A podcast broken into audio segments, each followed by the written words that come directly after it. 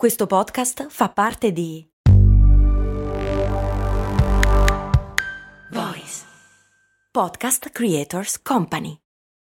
When you need mealtime inspiration, it's worth shopping Kroger, where you'll find over 30,000 mouthwatering choices that excite your inner foodie. And no matter what tasty choice you make, you'll enjoy our everyday low prices, plus extra ways to save, like digital coupons worth over $600 each week. You can also save up to $1 off per gallon at the pump with fuel points. More savings and more inspiring flavors make shopping Kroger worth it every time. Kroger, fresh for everyone. Fuel restrictions apply. Max Corona, che sono sempre io, presenta Brandy. Brandy. Ogni settimana, dal lunedì al venerdì, un distillato di fatti curiosi dal magico mondo del marketing e del business in generale. Brandy. Servire freddo. Brrr.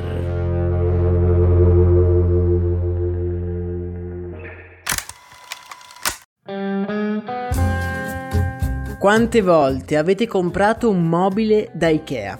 Quante volte vi siete persi in quel labirinto di corridoi e passaggi obbligati tra distese di divani e muraglie di librerie? Che ci piaccia oppure no, dobbiamo ammettere che l'esperienza di acquisto di Ikea è nel bene e nel male indimenticabile.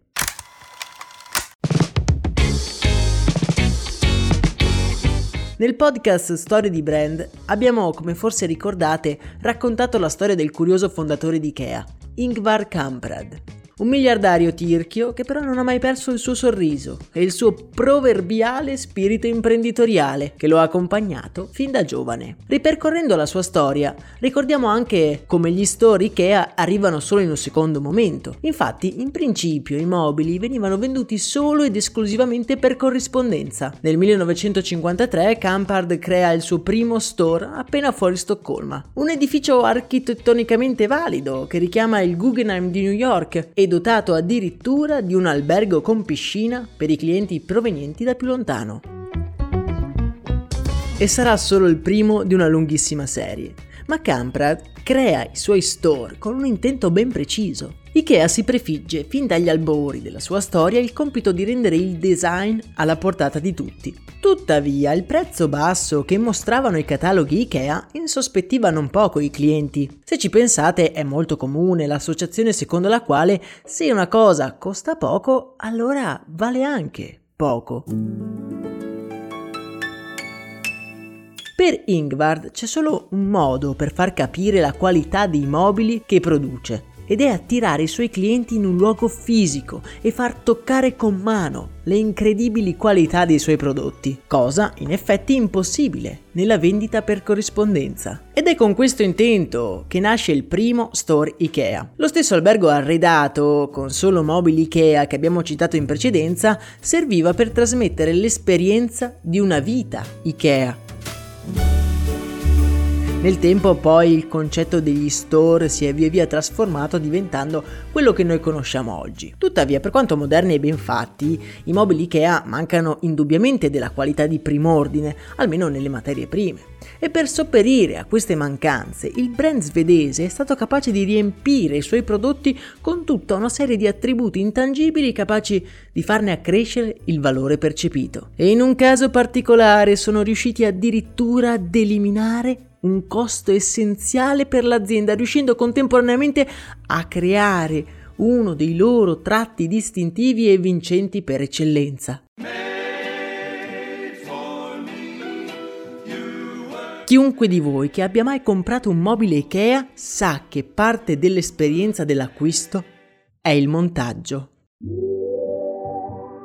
Se è vero che in uno store Ikea i mobili sono montati e assemblati, quando poi si va ad acquistare un prodotto si ottengono solamente i pezzi necessari più un foglietto con le istruzioni per montarlo. Chi non ha mai montato una libreria Billy o una sedia Kallax? Quando compri un oggetto Ikea sai che ancora i tuoi patemi non sono finiti. Dovrai anche sudare per montarlo. Questo piccolo grande particolare a livello di business ha un impatto incredibile. I mobili smontati occupano molto meno spazio e possono essere stoccati in maniera molto più ordinata nei magazzini risparmiando così sui metri quadrati necessari. Da non sottovalutare anche la comodità di trasportare un divano nella sua forma di scatolone, in confronto alla sua forma definitiva, quella montata.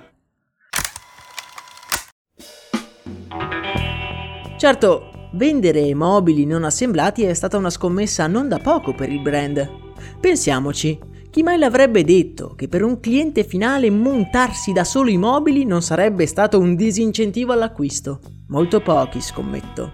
E invece, se ci pensiamo, l'atto stesso di montare un mobile conferisce a quel prodotto di dubbia qualità un valore inestimabile. Quel tavolo che ci ha occupato un'ora del nostro tempo non è più un tavolo da discount, è il nostro tavolo. Lo abbiamo fatto noi. La fatica e il ricordo di aver montato quel singolo oggetto prodotto in serie e uguale a milioni di altri lo rende unico e ai nostri occhi impagabile. L'atto stesso di montare un mobile è una cosa difficile da dimenticare.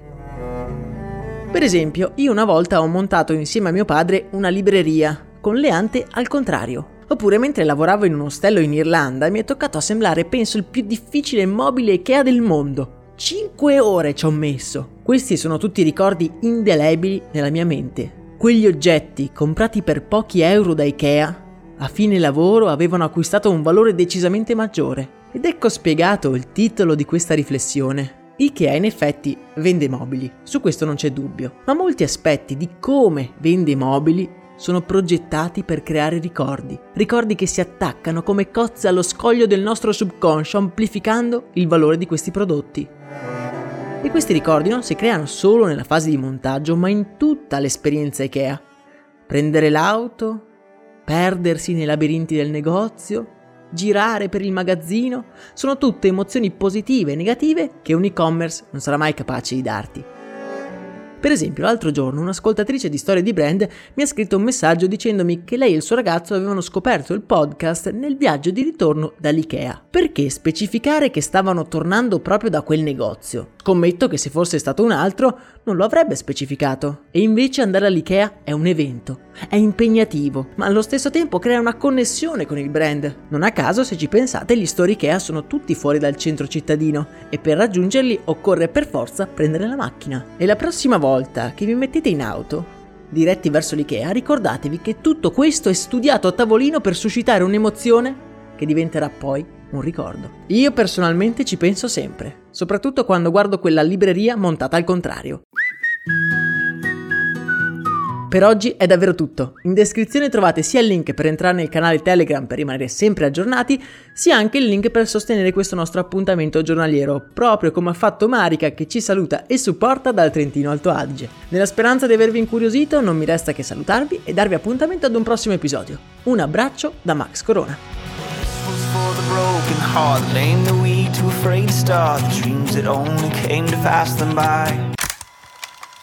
I'm Sandra, and I'm just the professional your small business was looking for. But you didn't hire me because you didn't use LinkedIn jobs. LinkedIn has professionals you can't find anywhere else, including those who aren't actively looking for a new job but might be open to the perfect role, like me. In a given month, over 70% of LinkedIn users don't visit other leading job sites. So if you're not looking on LinkedIn, you'll miss out on great candidates like Sandra. Start hiring professionals like a professional. Post your free job on linkedin.com/people today.